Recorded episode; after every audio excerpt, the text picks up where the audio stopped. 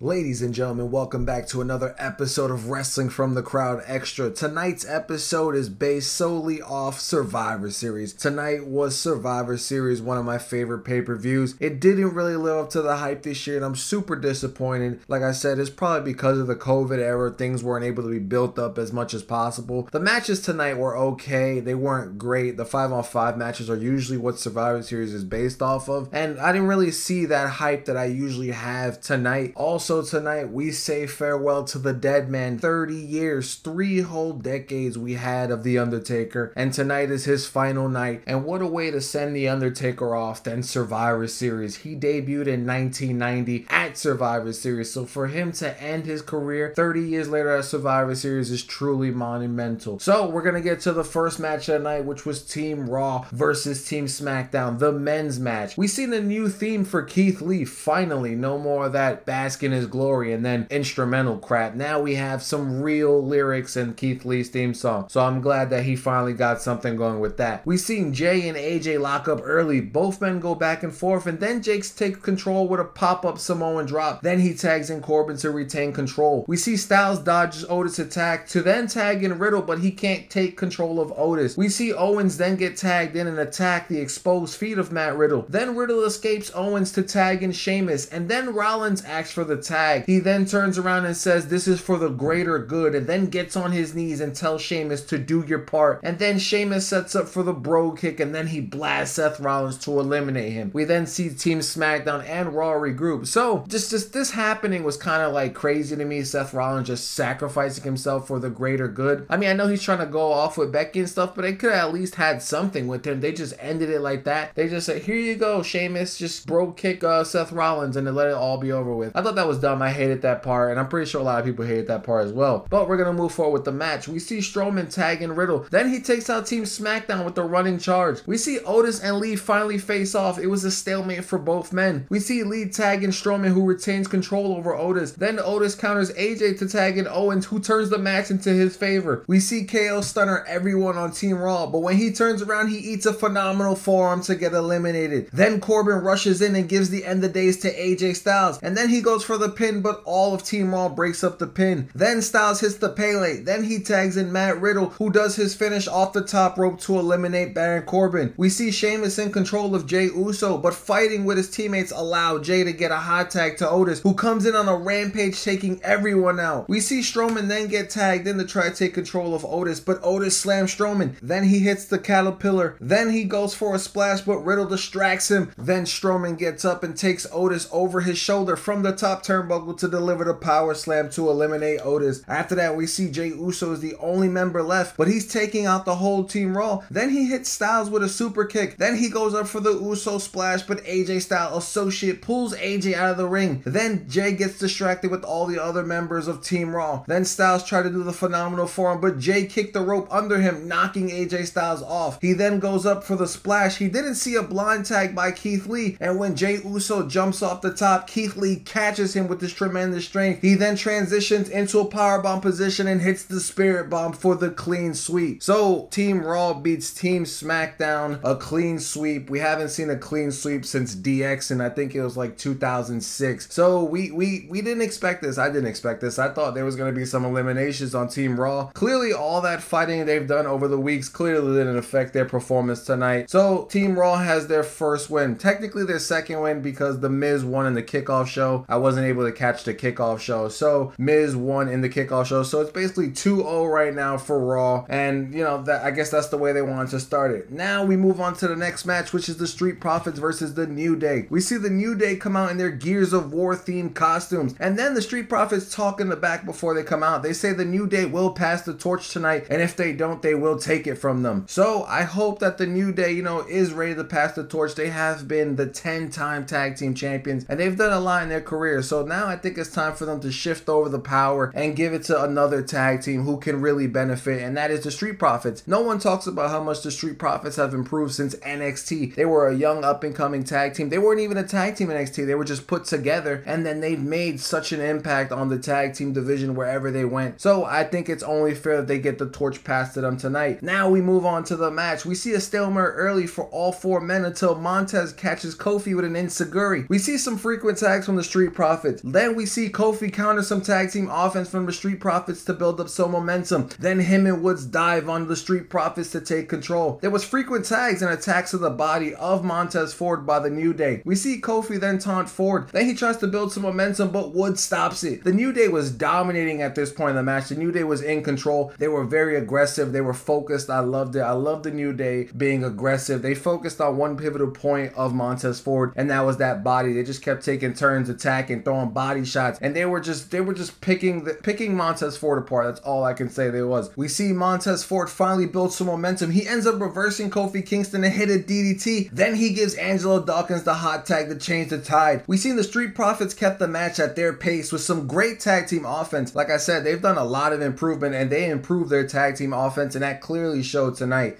We see Woods pushes Ford into Dawkins, who was at the top. Then Kofi and Woods hit the midnight hour onto Ford, who then kicks out. We see Kofi doesn't let up the attack. He then goes for trouble in paradise, but Dawkins stops it. Then Ford hit the dropkick, and then they place their tag team finisher on Kofi. But Ford's hurt ribs allow him not to make the pin. He's just slowly crawling towards Kofi, and then when he finally does make the pin, Kofi kicks out. The end match was Montez Ford hit Kofi with a trouble in paradise. Then Woods attacks Ford. We then see Woods take Ford onto the top for a superplex before fights it off. Dawkins makes the blind tag. Then he lifts up Woods and then Ford's hit the blockbuster for the win. So we see the Street Profits defeat the 10 time tag team champions, The New Day, and it was a hell of a match. It was a really good match. I don't think it was better than the Uso rivalry, but I thought it was a really fantastic match for their first match ever against each other. So congratulations to the Street Profits. I hope now they get that torch and now we can start focusing on the Street Profits and building them up as a really good tag team. I think this match tonight for me just showed me that the WWE needs to work on their tag team division because they have some extraordinary tag teams and their tag team division can go really far. And these two teams tonight really prove that there is hope for the tag team division in WWE. So I hope the WWE realizes like, hey, let's start focusing on our tag division because we have some really great guys who can put on some really great classics and and that's what they need to focus on their tag division, not just the singles. The tag team division needs focus. You heard it here first. They need focus, and I'm sure most of you can agree with me. Some of us really love tag team wrestling. I know I love tag team wrestling, and I hope that they do focus on this after seeing this match. Now we move on to the next match, which is United States Champion Bobby Lashley versus Intercontinental Champion Sami Zayn. We see Sami Zayn running early from Bobby. Sami gets the jump on Bobby, but that momentum was stopped with Bobby Lashley's strength. Then it's all Bobby. We see Sami try to leave, but the members of the Hurt Business just block him from making any escapes. We've seen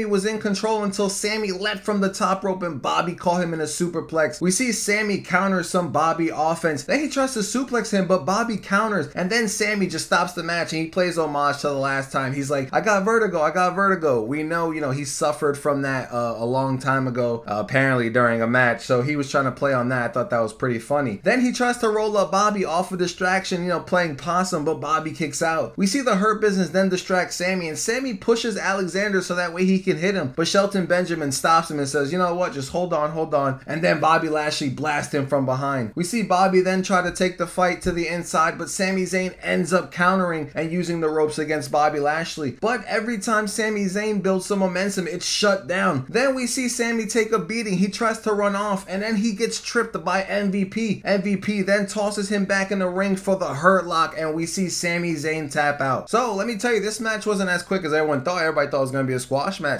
I thought it was going to be a squash match. We got a longer match than a lot of people anticipated, and we seen some more offense from Sami Zayn than I thought I would see. He was countering things. He was trying to get into the fight, but he just couldn't really outmatch the power of Bobby Lashley. Now, what's next for Bobby Lashley? What's next for Sami Zayn? Will we see Bobby Lashley eventually fight for the uh, World Championship? Will we see him do something else other than be the U.S. champion? Will we see Sami Zayn defend the Intercontinental Championship? Will he lose it? There's a lot of questions after the Survivor Series that need to be answered. You know, all these championships, what happens to them? All these people, where do they go? Um, not not the sense of like where they go Raw, SmackDown, but where does their career go from here? It wasn't the best match, but it was okay. It wasn't like over the top. It wasn't exploding. It wasn't nothing. It was just a regular match, and that's all it was. After that match, we head backstage where Jay is trying to plead with Roman, but Roman says he doesn't want to hear any excuses. Then Jimmy tells Jay to let's leave, and Roman says, No, you stay and you can go. And then he says, You couldn't control your team because they don't fear you. They don't respect you, which means they don't fear me or respect me. And then he tells Jay to get his brother and leave the arena. And he says he has no time for losers. So we see Roman is upset, even though it's truly not Jay's fault that all his teammates got eliminated and he was the sole survivor. But Roman Reigns still takes that as a loss on his book. So we'll have to see what happens between Roman and Jay Uso maybe tonight or next week on SmackDown. Now we move on to the next match, which is Sasha Banks versus Asuka, Raw Women's Champion versus SmackDown Women's Champion. We see a technical start from both women exchanging multiple holds. We see Banks in control, and then she locks on the Banks statement early, but Asuka gets out. Then she tries to lock on the Asuka lock, but Bank fights it off and then hits a backbreaker to regain control. We see Asuka build some momentum with strikes and holds. Sasha tries to build some momentum of her own while Asuka was taunting. The fight then spills to the apron. Then Asuka tries to German Sasha onto the apron, but she fights it off. Then Sasha Banks gets hip attacked by Asuka off the apron. We see Sasha go for a meteor off the barricade, but Asuka catches her in a code breaker. Then they almost got counted out. They both beat the count out at 9. We see Sasha go on the attack after a near fall onto Asuka. Then she locks on the bank statement on Asuka, who reverses it into an Asuka lock. And then you can see the panicky face on Sasha Banks, but she was able to get out. We've seen many near falls, but during a pin sequence is when Asuka gets up to kick Sasha. Then she goes for a knee strike, and Sasha ends up rolling her up for the win. So we see Sasha Banks pick up the win over Asuka, and this is Sasha Banks' first official pinfall on Asuka ever. I thought this was a pretty solid match. These two women really gave you a good match. They gave you a good story. Even though the build-up was terrible, the match was really good. And I'm glad to see that Sasha Banks is, you know, finally in that winners column. She's on a hot streak right now, and I hope she keeps it up. Also, we didn't get any Carmella tonight, so maybe they're just gonna save that for SmackDown. They probably didn't want to ruin this match at all. But shout out to Sasha Banks who picked up her first fall over Asuka. Asuka's, you know, she's gonna remain a dominant champion, but I don't know what this does for Asuka. Well, uh, now things change on Raw because Asuka got pinned by Sasha Banks. Does that make Sasha Banks more of a dominant champion because she pinned Asuka? We'll have to wait and see first Friday Night SmackDown and Monday Night Raw. Now we head backstage to an R-Truth segment where R-Truth lost his 24/7 championship to the Gobbledygooker. This I think it was on the kickoff show. Uh, like I said, I didn't really watch the kickoff show because I didn't make it in time. We seen a bird trap set up, and then we see the Gobbledygooker just running to the the bird seeds, and then he gets pinned by Akira Tozawa, and then R-Truth out of nowhere comes and takes the 24/7 championship back. I think now he's like a 35 or whatever time champion he is. Like I said, I hate that 24/7 championship. A lot of you may not, a lot of you may, but it, I'm just not a fan of it. I didn't really care for this segment. Now we move on to the women's 5 on 5 match, Team Raw versus Team SmackDown. In the start, we see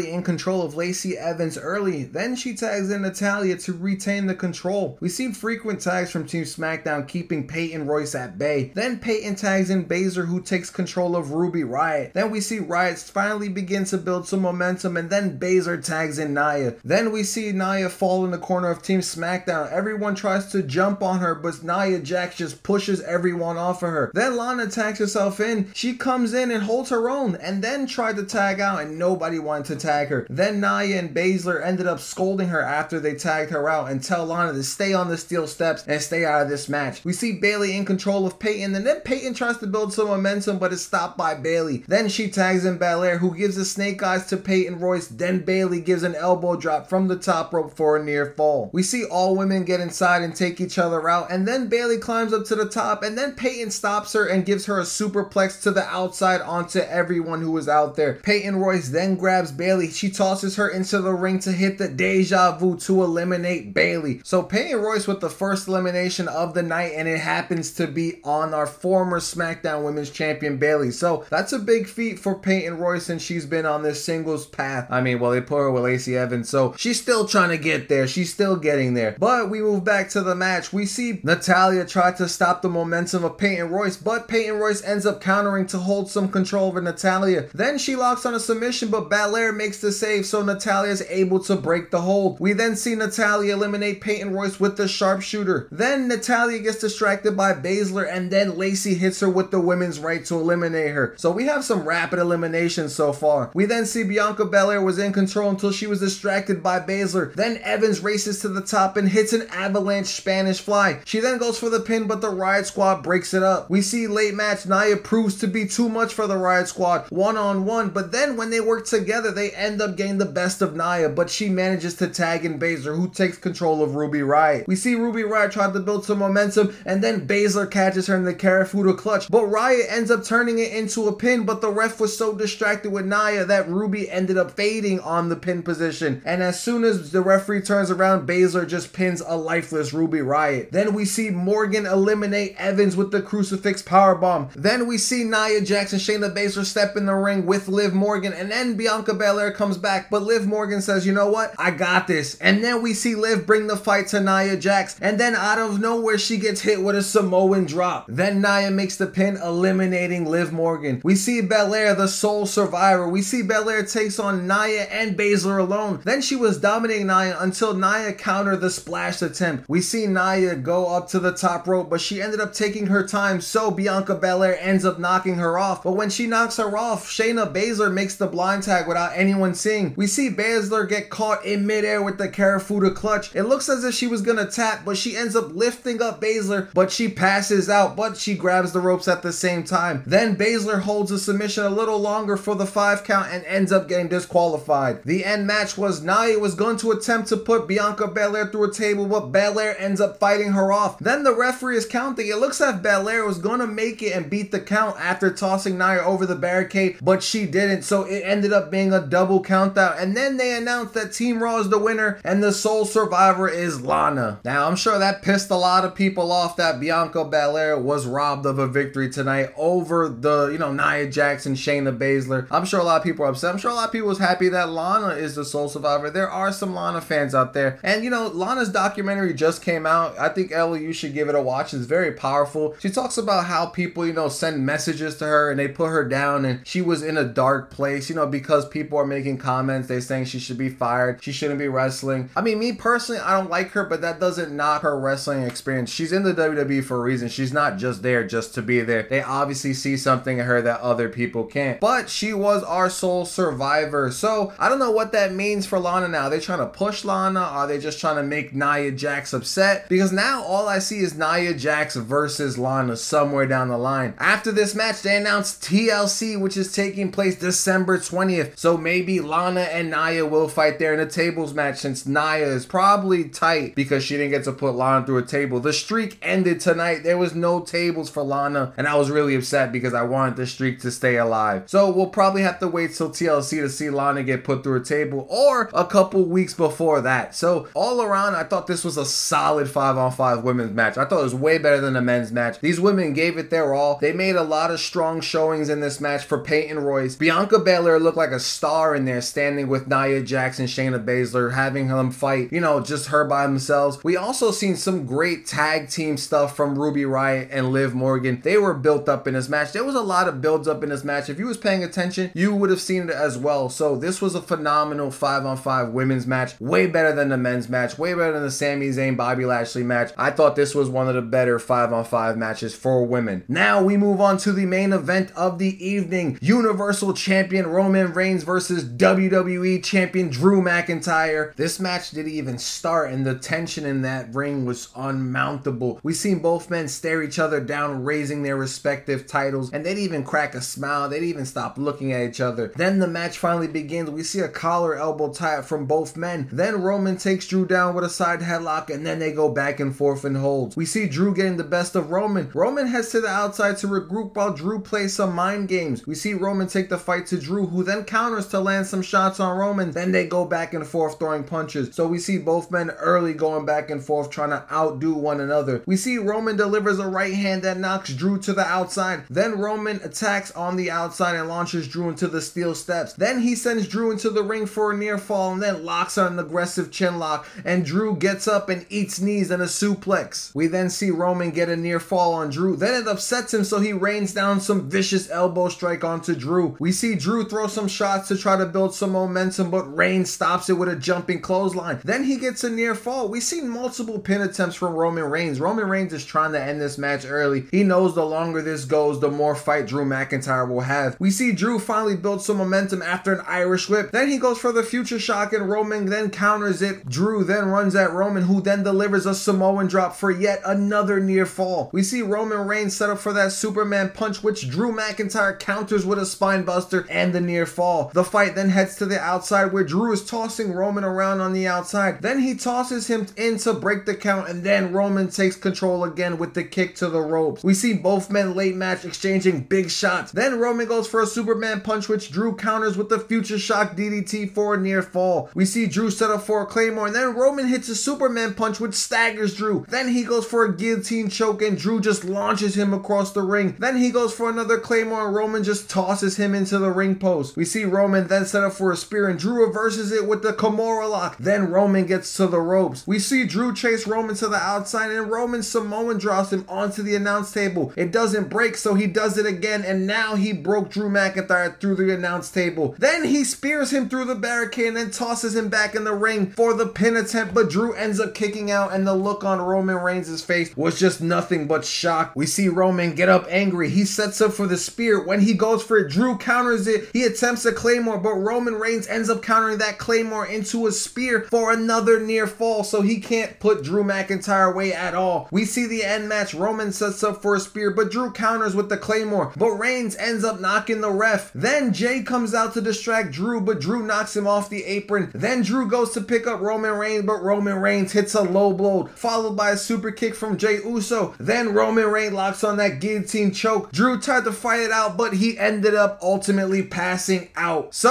the match ended with a distraction from Jay Uso, which allowed Roman Reigns to take control and win the match. Even though Roman said, Hey, get your brother and get out of my arena, Jay still thought he did something that was right, and you know, he's trying to get on the good graces of Roman Reigns. And I think this would have helped him get on the good graces, helping him win. We seen at the end, Roman stares at Jay Uso at the top of the ramp, and then he embraces him with a hug and he holds that title up and says, This is our championship. This is for our family. So Jay Uso must have did Roman Reigns proud interfering in this match. I would have preferred a clean break, uh, you know, a clean finish, but it didn't happen. All around, this match was hype. It was like it lived up to that hype, and I really enjoyed this match. I would rewatch it again just because it was so good. These two men really gave it their all, and these two are truly the best champions we've had in such a long time. Roman Reigns has been phenomenal ever since he's won the Universal Championship. He's been putting on clinics. Drew McIntyre has been doing this for a long time, and I think he's doing the best he can. And it, there's no there's no further he can go from here, you know, because he's doing such a great job. So ultimately, this match was one of the better matches of the night. It it was a great follow up to the women's five on five match. So thank God we got two really good matches back to back. These were really the highlight of Survivor Series. The men's five on five wasn't really that good. Sami and Bobby was okay. wasn't really super interesting. Sasha and Asuka was actually really good. It just wasn't like super intense, but it was a really good match. I'm not gonna discredit that match at all because both of those women really went out there and gave it their all. So you know, it, then I guess I can just say it was three really good matches. The other two, the traditional men's match was bad. The Sami Zayn match was bad, and the Street Profits and the New Day was actually really good. Like I said, it left its mark on tag team wrestling, and that's what I loved about that match. It told a story, and that story prevailed. So you know, it was an all around good pay per view. It wasn't like insanely terrible. People are probably gonna say, "Oh, it was really bad." It wasn't that bad. It had its moments, and some of those moments that you know you really enjoyed were the best moments, and they were built up to be those best moments. And that's what Drew McIntyre and Roman Reigns did. It was built up to perfection, and they delivered to perfection. So kudos to everyone on that card tonight for giving their all and trying to give us a good show. Now we move on to the final segment of the evening, one of the most saddest moments of the night, the Undertaker final farewell. Now this was a really short segment. It wasn't long at all. I feel like this segment would have been way, way better if it had a crowd, but unfortunately we can't have a crowd in this time. We seen Shane McMahon, The Big Show, JBL, Jeff Hardy, Mick Foley, The Godfather, The Godwin, Savio Vega, Rikishi, Kevin Nash, Booker T, Shawn Michaels, Ric Flair, Triple H, and Kane, who also came out in his attire. I thought he really sold that, and that really, really meant a lot to people who truly love the Brothers of Destruction and Kane. All these people were rivals of The Undertaker, opponents, you know, friends of The Undertaker. That's why they wanted to bring these people out. But when Vince McMahon started to speak, none of these people were around, so I truly didn't understand what was the point of having them out. They should have just stood out so Undertaker, you know, can see them as he says his goodbye. But we hear Vince talk about The Undertaker, his career, his 30 years in WWE and in WWF. He said all good things must come to an end, and then he introduces The Undertaker, and then we get the most iconic entrance in WWE history. We get to see it for one last time on TV, not in person. For those of you who are sad just like me because we don't get to witness it in person, I feel your pain. But we bask in it. They gave him a special entrance. And you know, you can't help but to be sad because you grew up with this guy. I watched this guy for 20 years. My mother introduced me to The Undertaker back in 2000. And this was during American Badass Undertaker from 2000 to 2002. I didn't really grow up on Undertaker when he came in. I got to him when he was doing 10 years already, when he did his 10 years. So I, I got to see The Undertaker and his youth. Not in his, it kind of is his prime, to be honest with you. That kind of was his prime time. So I'm really glad that I got to witness The Undertaker do the incredible things he did for 20 whole years. I even witnessed him at the Garden for his final match in Madison Square Garden, and it was a special moment. The crowd went crazy. When you hear The Undertaker's music, it's so powerful, you can't help but to get chills and be excited to see him. So thank you, Taker, for giving me 20 plus years of great memories, and thank you for making wrestling what it is. I truly appreciate what you've done for the craft, and I will always be a fan. There's people who like him, there's people who hate him, but you can never ever take away what he's done for wrestling as a whole for 30 plus years. The Undertaker then says a couple words. He says, It's time. You know, he put a lot of people to rest. Now it's time that he lets The Undertaker rest in peace. And that was powerful because you're just like, I hope it's not real. You're hoping that the Fiend comes out and attacks him and it's not the end of an era, but no one comes out. Nothing happens. The Undertaker just says what he says. He then goes down on one And does his signature pose. And then we get a hologram of Paul Bearer, you know, he's doing his laugh, holding the urn. And how can you not help but to shed a tear because of this memorable moment? I thought it was special. Now it's just the icing on the cake having Paul Bearer as a hologram hold that urn. And then he just walks away. He does his slow walk. He stops at the top of the ramp, puts his hand in the air one last time, and then Survivor Series goes off the air. So it wasn't the huge farewell that, you know, I'm pretty sure he would have wanted, but he got to say goodbye to the fans and he got to, you know, give us one last, one last great entrance and one last exit. So, like I said, thank you, Undertaker, for all you've done for 30 plus years. And that pretty much ends Wrestling from the Crowd Extra. I hope you guys enjoyed Survivor Series. I hope you enjoyed all the matches. I hope you enjoyed my commentary on this, my recap, my opinions, because it's truly late at night. But if you want to ask me questions, if you want to talk about Survivor Series, you can message me on Twitter at Wrestling From or on Facebook at Ray